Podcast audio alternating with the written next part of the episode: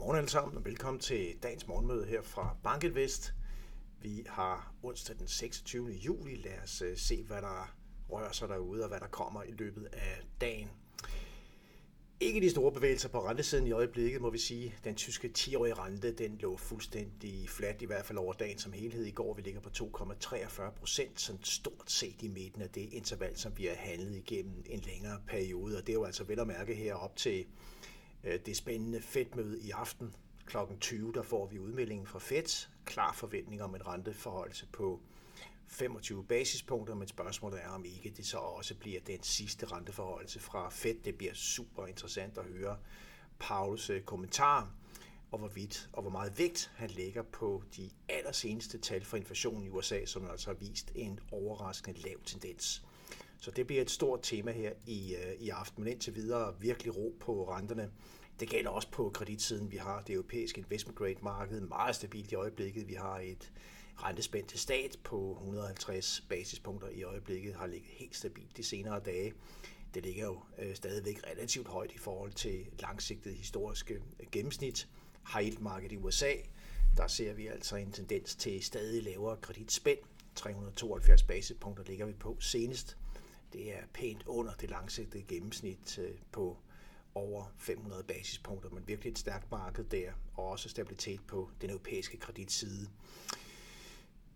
Og det er altså fedt øh, i dag, og så er det ECB i morgen. Øh, forventninger om renteforholdelse på en kvart procent, både fra Fed og også fra ECB i morgen, så vi kommer op på, ja, Fed opererer med en rentekorridor, og øh, den rentekorridor forventes så at komme op på 5 kvart til 5,5 procent. Det bør altså være toppen på den korte rente. Det vil i hvert fald overraske mig, hvis vi skal højere op på de korte renter i USA, som efterhånden er kommet op over det niveau, vi så øh, ind i finanskrisen tilbage i 2007-2008. Og altså behovet for renteforholdelser ser stadig sværere ud, givet at vi begynder at se et tydeligt nedadgående pres på inflationen i USA.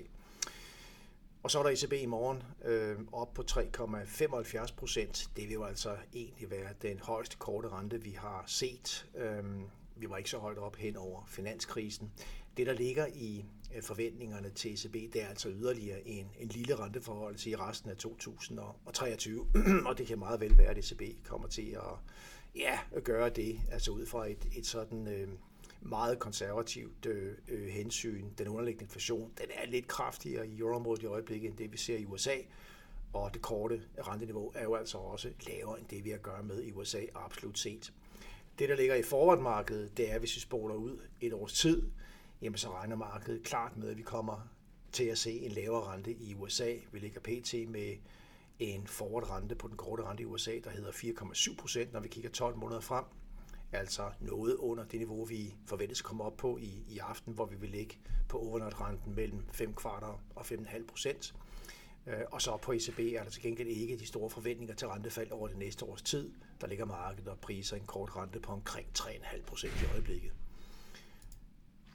Over på aktiesiden er der til gengæld action, stabilitet på renterne, men positive tendenser på aktier. Optimismen den fortsætter altså. Vi har amerikansk S&P 500 op med 0,3 procent i går og vi har også det europæiske stok 600 op med 0,5 procent i, i går i øvrigt. Og hvis vi kigger inden for sektorerne på det amerikanske aktiemarked, så har vi igen positiv vinde på IT-tech. Vi har IT-sektoren i USA op med 1,2 procent. I går er vi op med 46 procent over til dato og vindersektoren. Og nummer to, communications, stiger også med 0,4 procent i øh, går. Vi har Microsoft inden for IT-sektoren, der kommer med regnskab, der kom med regnskab efter lukketid i, øh, i går, og er sådan set øh, ordentligt set positiv regnskab, der slår forventningerne en spids på, øh, på indtjeningen. Ikke desto mindre så siver aktien lidt i, i eftermarkedet. Til gengæld så stiger Alphabet, der også kom med regnskab i går, ret pænt i eftermarkedet, kom også med regnskaber der i, i går.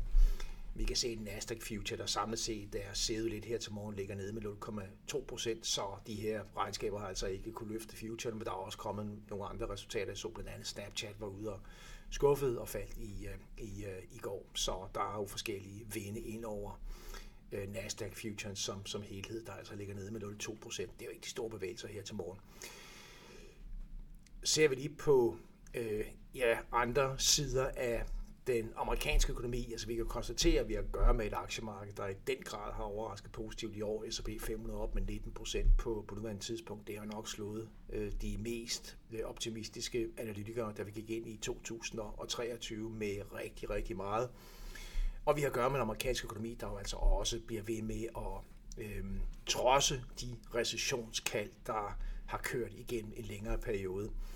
Går fik vi tal for forbrugertiden, og vi fik også tal for boligpriserne. Begge øh, er trækker i positiv retning. Hvis vi kigger på forbrugertilliden, så tager den et øh, ganske pænt hop opad, overraskende pænt hop opad i øh, den seneste måling, og det er altså julital, vi har med at gøre her, så det er ret friske målinger på, hvordan forbrugerne har, har det.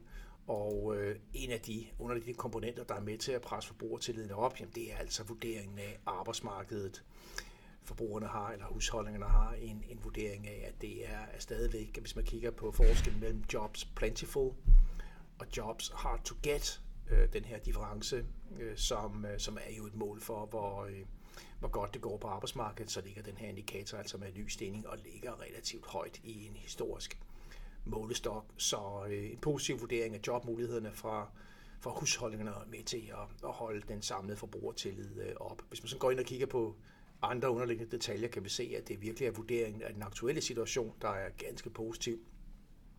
Forventningerne til, til fremtiden er lidt mere trykket. Der er en vis underliggende bekymring for, hvad hele det her sådan, stigende renteniveau vil betyde i forhold til ja, økonomi og øh, jobmuligheder ud i, i fremtiden. Men indtil videre, så går det altså ganske, ganske godt. Forbrugerne har det relativt godt i USA. Og boligpriserne stiger også. Øh, vi har netop fået nye tal. Øh, det var majpriserne, vi fik, og de stiger med næsten 1% måned til måned, hvis man kigger på de 20 største byer i øh, USA. Og det er tredje måned i træk, hvor vi ser sådan rigtig pæne øh, prisstigninger på, på boligområdet. Og det kommer jo altså efter en periode, hvor vi fra cirka midten af 2022 og frem til øh, starten af 2023 så boligpriserne falde. Men akkumuleret er det jo ikke blevet til et særligt stort fald i øh, boligprisniveauet. Det er omkring en 5% af boligpriserne har sat sig, inden de altså er begyndt at, at køre op igen og efterhånden indhente det meste af det tabte. Så, øh, så det er en øh, måske nok en overraskende lav sådan øh, negativ udvikling, vi har haft på, øh, på boligpriserne samlet set i løbet af det her stigende renteniveau. Vi kan også ja, læse om, øh, registrere her i, i Danmark, at der er mere positiv vinde over store dele af, af boligmarkedet. Jeg kan blandt andet konstatere, at priserne på, på sommerhuse, de, øh, de kører op. Så vi har ikke fået det store dyk endnu i hvert fald på, på boligmarkedet rundt omkring. Det gælder USA også. Til gengæld så er det altså ikke de mest prangende nøgletal, vi får ud af euroområdet og særligt Tyskland i, øh, i øjeblikket. I går der kommenterede jeg på det her PMI-indeks øh, for den tyske industri, der strøg helt ned i 38,8. Det er virkelig et lavt niveau på en PMI-indikator, hvor break-even ligger på 50. Og i går formiddags, der fik vi også det meget store brede tyske IFO-indeks, og det trækker altså også øh, nedad. Det gælder både vurderingen af den aktuelle situation, og det gælder i særdeleshed forventningerne også, der ligger noget presset så der er i øjeblikket en, øh, en rigtig kedelig udvikling på, øh, på ja, væsentlige dele af det tyske erhvervsliv, og i særdeleshed inden for, øh, for industrien. Og det man også ser på øh, ECB's seneste øh, kvartalsvise øh, Bank Lending Survey, som også netop er, er udkommet, det er jo altså, at, at efterspørgselen for virksomhederne efter lån virkelig, virkelig ligger lavt. Øh, det viser den øh, graf her på side øh, 13 der er vi faktisk nede på øh, samme lave efterspørgselsniveauer øh, på lån fra virksomhederne i bred forstand inden for euroområdet. Øh, samme lave niveau, som vi så øh, hen, over, hen under finanskrisen. Så der er jo helt klart en effekt fra, øh, fra andre, der slår ind i, øh, i låneefterspørgselen fra, fra virksomhederne her. Vi kan se, øh, at bankerne de også kører med ret stramme øh, lånevilkår, kreditvilkår ind mod virksomhederne.